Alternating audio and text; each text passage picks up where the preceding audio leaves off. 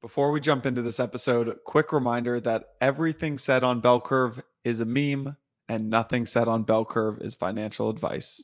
Enjoy the app.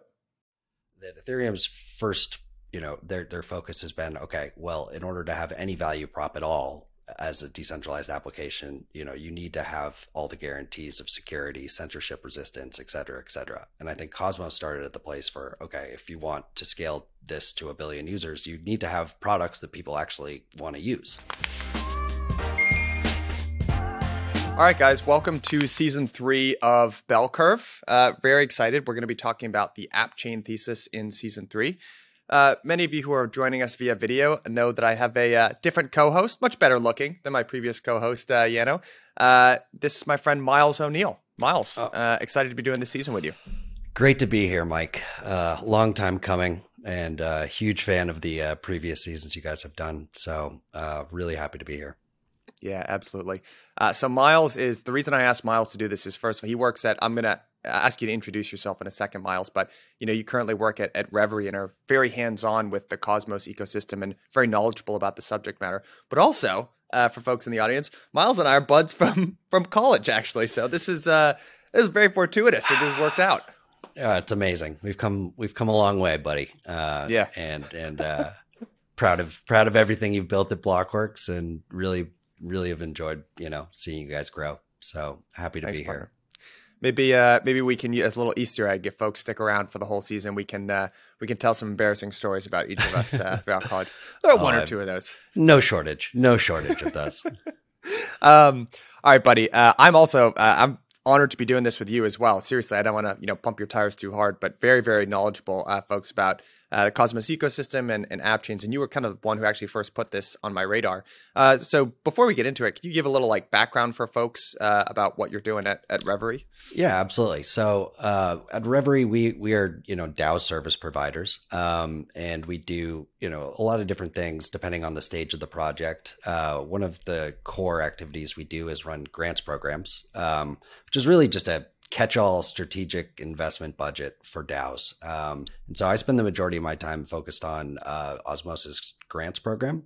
And you know, with Osmosis, we are doing a combination of you know attracting new applications to launch on Osmosis um, that are complementary to the AMM.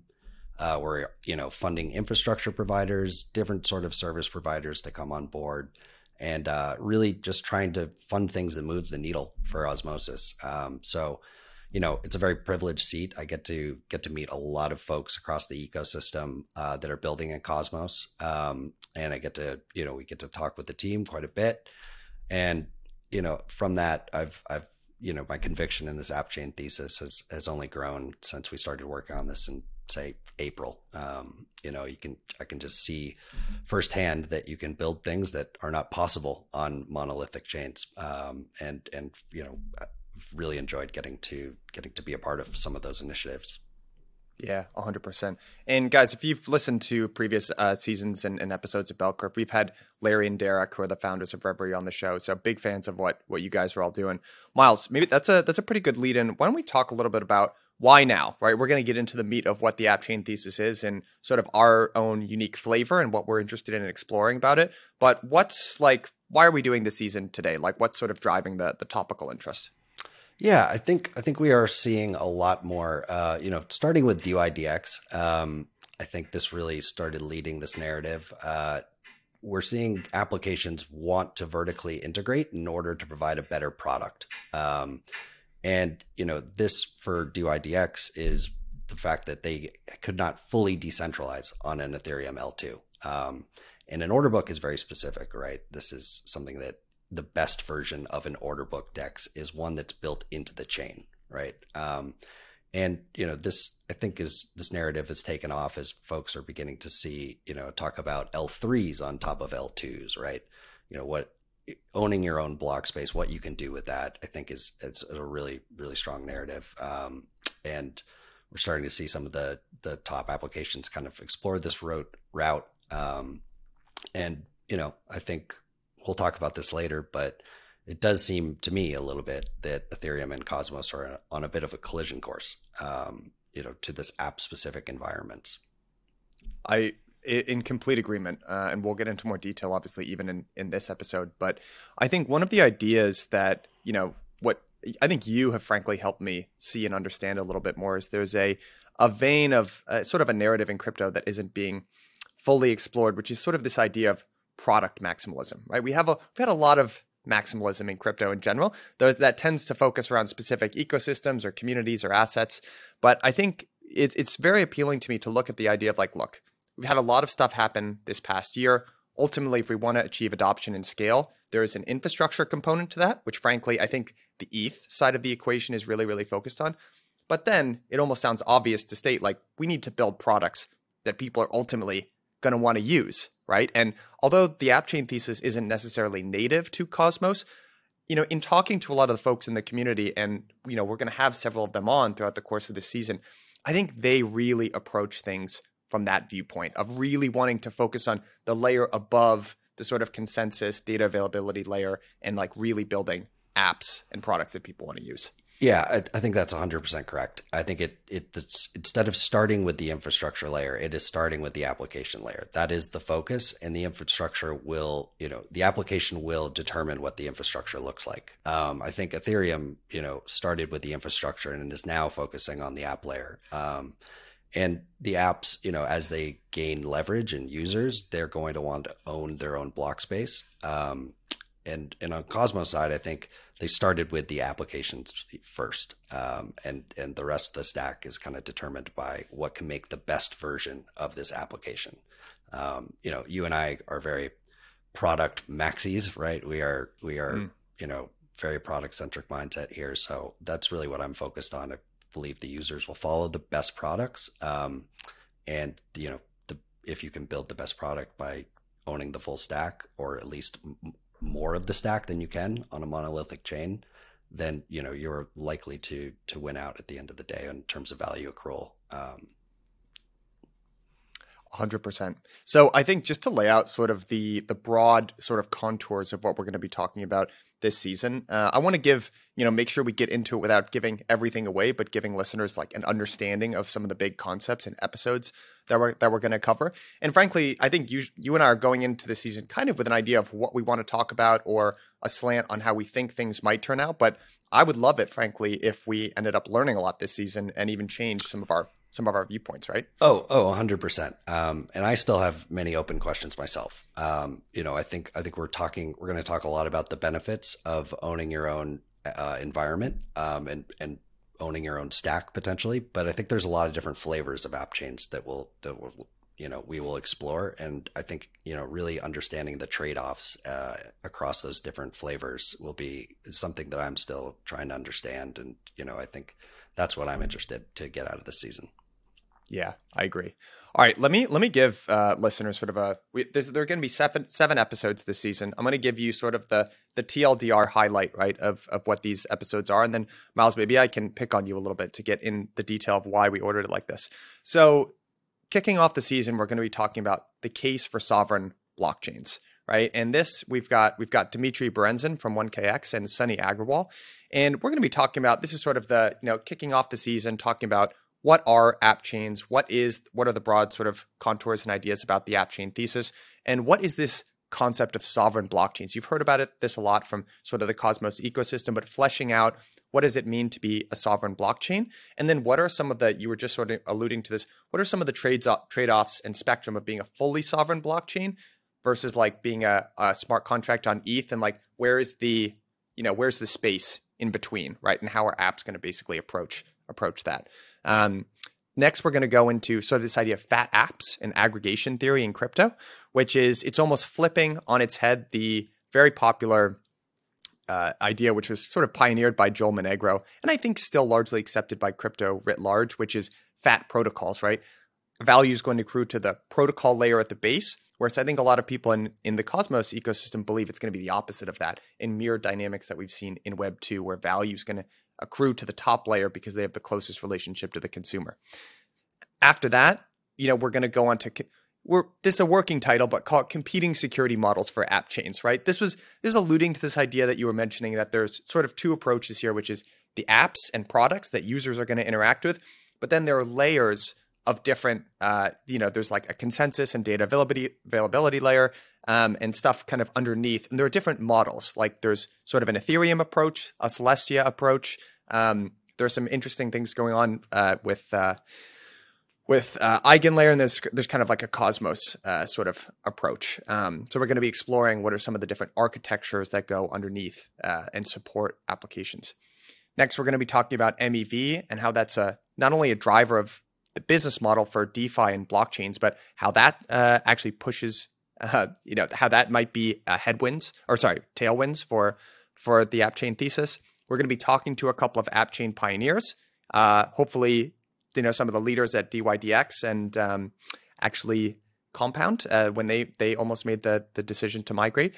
Uh, we're going to be talking about where Ethereum and Cosmos intersect, so really diving deep into the what you were talking about, kind of ETH and Cosmos converging on the same viewpoint from different starting angles. And then we're just going to be uh, talking about a roadmap uh, going forward for like when is this likely to happen and what's the market structure going to look like and timelines. So that was a pretty broad thesis, and I just heard myself talk for a long time. Like, why did we decide to start with this kind of what you know? What what does it mean to be a sovereign blockchain, and kind of starting from the, the Cosmos side of things? Yeah, I think I think it's all about what can you do as a sovereign blockchain that you cannot do when you know built as a smart contract application on a general purpose chain. Um, and I think that's that's a great starting point because that's really the what gets people interested in this, and this was what gets applications developer application developers excited about the app chain thesis. Um, and I think you know it hits on all parts of all parts of the application from performance to you know UX through the customizability that you have, um, value capture, which can then reinforce, you know, better UX through better, you know, uh, uh, business models. So you have more, you know, at to at your disposal to invest in further growth. Um, and I think from there, you know, you can understand. Okay, here here are the, the range of benefits I get. Um, now, what is the trade off space between you know a roll up that's app specific versus you know a full stack app chain? And how much of those benefits you know do you get across these different flavors of app chains? Mm. and it seems it seems you know to be more and more topical as well because we're sort of there are a bunch of apps that are launching on not ethereum main chain. We've got layer twos right that are making block space you know that inherit the security benefits of eth more cheap right and therefore accessible.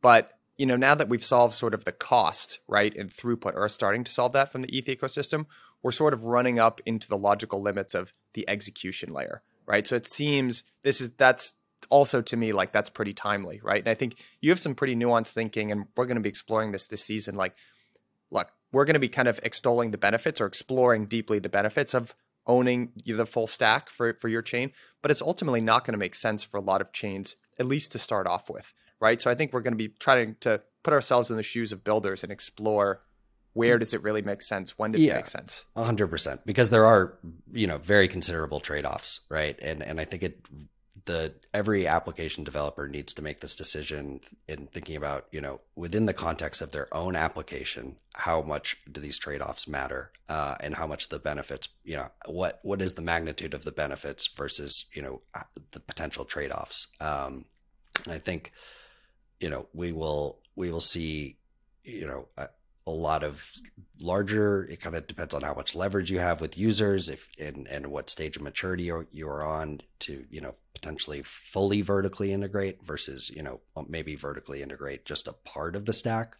Um and so yeah i think i think that will be it will be interesting and and to to talk to some of these builders you know about how they made these decisions. Um and talk to builders that are you know potentially exploring this now. Um, I think we see starting to hear you know more and more interest, uh, especially from the Ethereum community, um, of really you know being able to own your own block space, curate what is in it, um, and we'll see just how this plays out. You know, we're talking about L3s these days on top of rollups. Um, that's that's another really interesting angle to explore.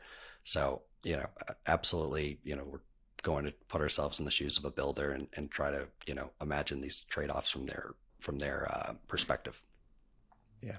Let's talk a little bit about the idea of sort of fat fat apps right? This is this is actually we've got sunny sort of kicking the season off but i've heard him uh, talk about this sort of at length, which is, you know, this was the Joel Monegro from Placeholder sort of thesis that, you know, ultimately, if you look at the returns of layer ones like Ethereum or Bitcoin, that far outpaced what you would consider sort of the app layer. He was actually comparing it, I believe, in his original piece to Coinbase and the returns on on equity for Coinbase and Bitcoin outstrip that. So I think we'd like to sort of gently challenge that, uh, you know, throughout this season and sort of explore the trade offs of like, obviously, this is all going to play out in, in real time, but where value does accrue, because it's certainly the opposite dynamic in, in Web 2. Yeah. Yeah, hundred percent, and and and really, you know, I think Sunny calls it either fat apps or or tall apps. Um, I like I like mm, tall apps yep. and just thinking about the stack, right? Um, and I think the perspective, you know, that eh, I've I've heard him speak about before, which I think really resonated with me, um, is that when you think about you know the early development of the internet, um, the the consensus bets early on were really around the infrastructure layers like AOL. Um, when in reality, you know, value accrued to the application layers because they owned the users, um, and then it ended up actually being Google and Amazon that then built the infrastructure, right? And starting at the application layer, you know, and getting as close as possible to the users, you know, will allow you to have, you know, maximum flexibility later to build out, you know, other parts of the stack. Um, and, and your users will come with you, right? Applications are far more sticky than blockchains. Um, so, you know, I think we're, we're trying to take a long-term perspective here, um, and imagining, you know, tons of users using decentralized on-chain applications and, and really, what the stack might look like for them. Mm-hmm. And I think, you know, the reason I think it's important to get this episode at the top of the season is it's sort of a fundamental reorienting, right, of your perspective. I think many people implicitly kind of actually agree with the FAT protocol thesis in the space because, frankly, the L1s are what have performed really well as an investment. They have the largest communities around it. And I think you and I want to challenge that and turn it on its head and say, actually from a logical perspective, right? Historically, the closer to the customer you are, the more leverage you have sort of down the chain. And you were talking about, you know, tech and web 2, but this exists, you know, this exists in the automotive supply chain, right? This exists in finance. Uh, the, the, this is a dynamic that has been replicated across multiple different industries. And and I think that sets us up for like the next episode, which is where we're going to have representatives from you know, sort of these different, let's call it like architectural sorts of models, like underneath, like infrastructure providers. And once you look at it from the perspective of, okay, maybe leverage is going to exist on the app chain and everything underneath is going to be commoditized, it's just a fundamental reorganizing for, okay, let's let's take that perspective and then say, what are the different architectures for how we're going to achieve you know all consensus data availability all the things that need to happen underneath the apps. Right right. I mean i think the value of l1s is really driven by the quality of of applications built on top um, and mm-hmm. and really you know speculating about the the future applications that will be built on top. Um, you know i think as those applications actually get larger and gain more traction and potentially mainstream adoption you know they will they will then have the leverage to be able to take the users where they want um, in order to make the best possible product. And you know whether that is on their own app specific rollup or full stack app chain or you know maybe it's an evolution right as they mature and as they grow um, and you know the market continues to grow there will be incentives to vertically integrate just as we see you know with any traditional company hmm. uh, it's probably like good to explore, right? Uh, so what what are the things that could disprove what we're talking about here thus far, right? There there are definitely some disadvantages to app chains that that app chain sort of viewpoint. I know you're familiar. You want to walk through some of them that we have kind of going into the season for why we might be wrong. You know, again, it it it. I think just to list off a few, right? I think you there, it is a greater cost, right? You have to provide your own security. You have to bootstrap your own validator set. This is for the full stack, you know, Cosmos sovereign app chain. Um, and and that may not make sense, right, from from day one when you're trying to iterate quickly and find PMF. Um, you know, just the general cost and, and time to develop is right now one of the challenges. Um, another one is really, you know, around, I would say, having the entire stack controlled by governance, I think is is another underappreciated trade off here. Um, I don't think it's really you know we're we're very close to it at Reverie, um, and it's not impossible. It hasn't necessarily we haven't seen it slow down applications you know app chains quite yet, but but it, there are a lot of stakeholders, right? Across when you have when you own every single layer of the stack, um, and frankly, it can be challenging. Um, and you know, I think the other big one is probably even more important is around the interoperability piece. Um, and to me, this is a big question because I think composability has been, you know, one of the main value props of of DeFi, especially early on. Um, but when we think about traditional finance, I mean, these these applications, fintechs don't run on a single computer, right? They all they all depend on async composability. So I think exploring really what is the best version of composability that you could have while still in your own, you know, app chain or app specific roll up. Um, and just how, you know, strong are those trade-offs against, you know, actually having everything live in the same place, like like a Solana or like an Ethereum layer one.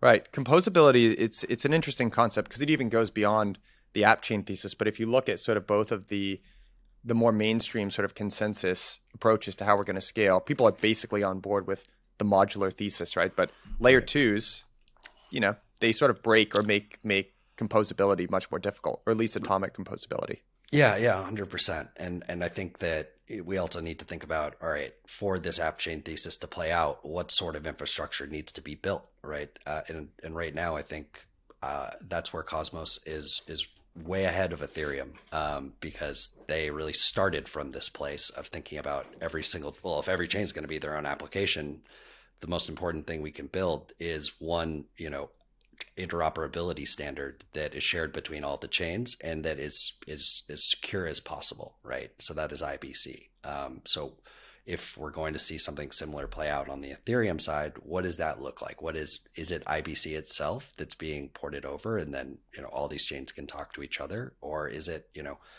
more local, specialized um, you know interoperability solutions? Uh, so I think I think that's that's another part of the season is saying, okay, we understand all the benefits. What needs to be built in order to actually get the best version of this?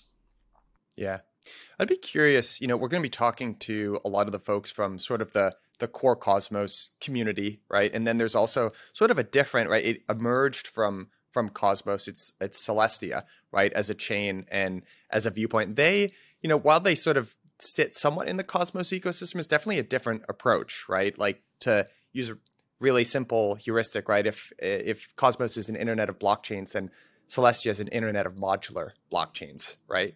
Whereas Cosmos sort of sort of eh, you know advocates the full stack, whereas Celestia has both the you know app chain sort of thesis, but they also advocate a modular approach. Right, right. I think as you go, I, I view the spectrum as you know Cosmos uh, Celestia and then Ethereum on the other side. And I think, mm-hmm.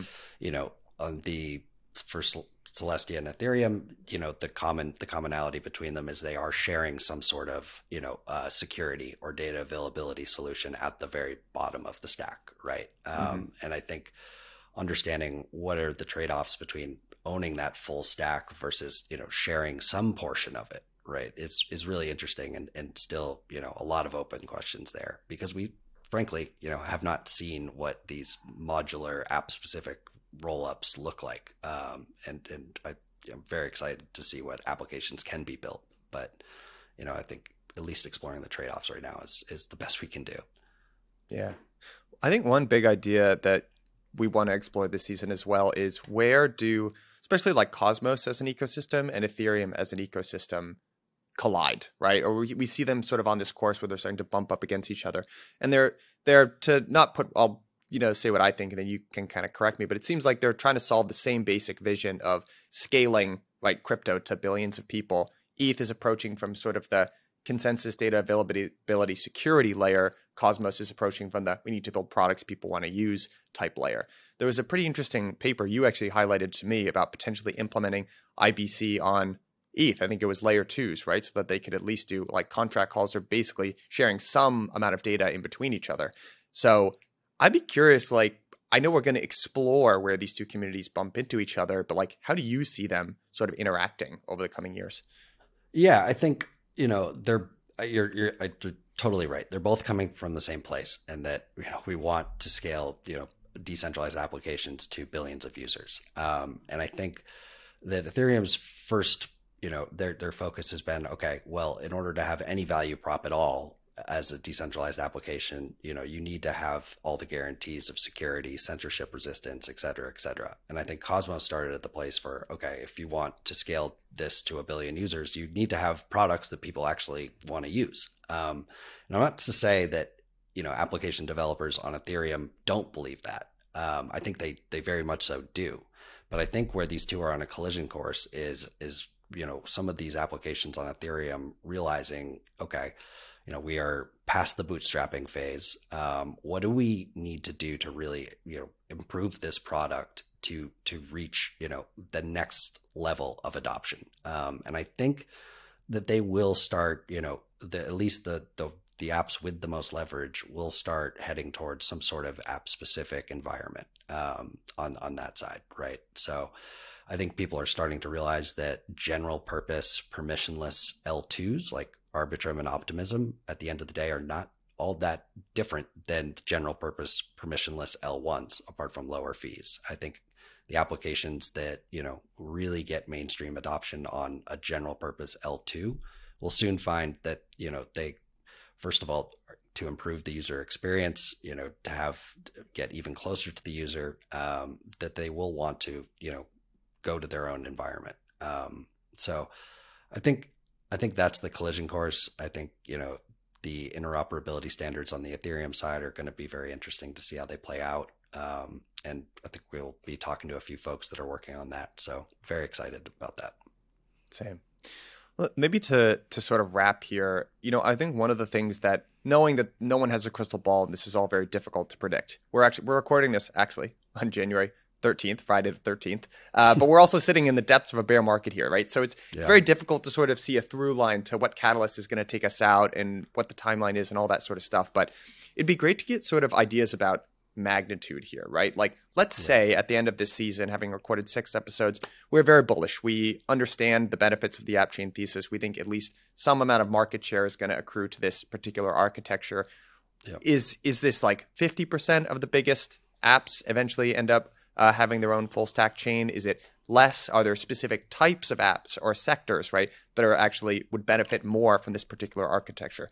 How do we think about some of those those sort of yeah, directional I, ideas? Yeah, I think I think you have to think about your you know your own application and and uh, you know how important is composability for your application, right? As a lending protocol, uh, it's incredibly important you need to be sitting in you know the same environment as as a dex normally for your protocol to actually function efficiently. Um, you know as a gaming application you might require less security right than than say a financial application like a dex or a lending protocol. Um, and so the trade-offs around you know having maybe a smaller security budget uh, and and a you know a lower cost of attack may not actually be you know as as strong of a trade off for you versus you know a DeFi protocol, right? Um, and so you know, I think I think one thing that is a big catalyst for this is you know this the fall of all these CeFi exchanges and lending you know providers. Um, I think there's a lot of users that are looking for a, a, an experience and a you know an an offering that matches or is as close as possible to matching that CeFi experience um, while getting all the benefits of a decentralized application so that they know they cannot be rugged, or at least they have the ability to check to see if they're being rugged, right? Um, and, you know, I think well, that that is one of the biggest catalysts, I think, for app chains is that, you know, the closest version you can get to, you know, FTX on chain is probably going to be an app chain. Um, and so, you know, that, that could be a catalyst, but we'll, well, it's, it's a different equation for every single app. And, and it really also depends on the stage of maturity. Yeah. I think it also depends on how core MEV is to your business model as well. We haven't really talked about the yeah. intersection of MEV. Dan Elitzer wrote a pretty good, a pretty thought provoking piece, right? On he called it Unichain is inevitable. Yeah. And it was a little right. bit of a, you know, marketing forward sort of title, but he made some really good points in that a lot of, a, lot of the economics basically that that Uniswap generates are being captured by ETH, the the main chain, and eventually right. Uniswap is going to try to take greater control on the execution layer, but they're also going to want to capture more economics. And at least my personal opinion is there's going to be a strong fee preference that gets expressed not for upfront swap fees, but for more invisible fees. And I think MEV ends up sort of representing yeah. that. So yeah, and and I and I do think it also like when speaking about MEV, this plays into UX as well, right? Mm. Um, if you think about Uniswaps, I think Dan laid it out. The three the three costs for for Uniswap users are gas fees, which uh, or I should start with the swap fee. That that mm-hmm. one accrues to at least Uniswap stakeholders. Uh, gas fees, all of that goes to you know the leaks to the L1, uh, and then of course there's the MEV piece, which which all of that leaks to the to the L1. Um, the first two, you know, uh, costs there, gas fees and swap fees, those are rent seeking, you know, sorts of revenue, right? That does not mm-hmm. improve the user experience. Um, and so I think, you know, by harnessing MEV as a business model, you can also improve the user experience by decreasing reliance on those sort of rent seeking activities. Um, and as an app chain, you can be very opinionated about what sort of MEV you know you will allow um, and you can be very opinionated about how that revenue is captured and how it's distributed. Um, and so you know i think when we talk about business models here i, I do want to like pull it back to the actual product itself. Um, i think i think we'll explore that more in, in episodes to come but to me it's you know mev for app chains is one of the most exciting and interesting you know aspects of this conversation. Completely agree all right, buddy. It's going to be a fascinating season. Really excited to do this with you. Um, we've got, you know, just to plug our first episode, we're going to be going live with with Sunny and Dmitriy uh, next week. So, yeah, guys, tune in. Should be a ton of fun. Um, Myles, excited to explore this with you. Yeah, I'm pumped, buddy. This will be fun.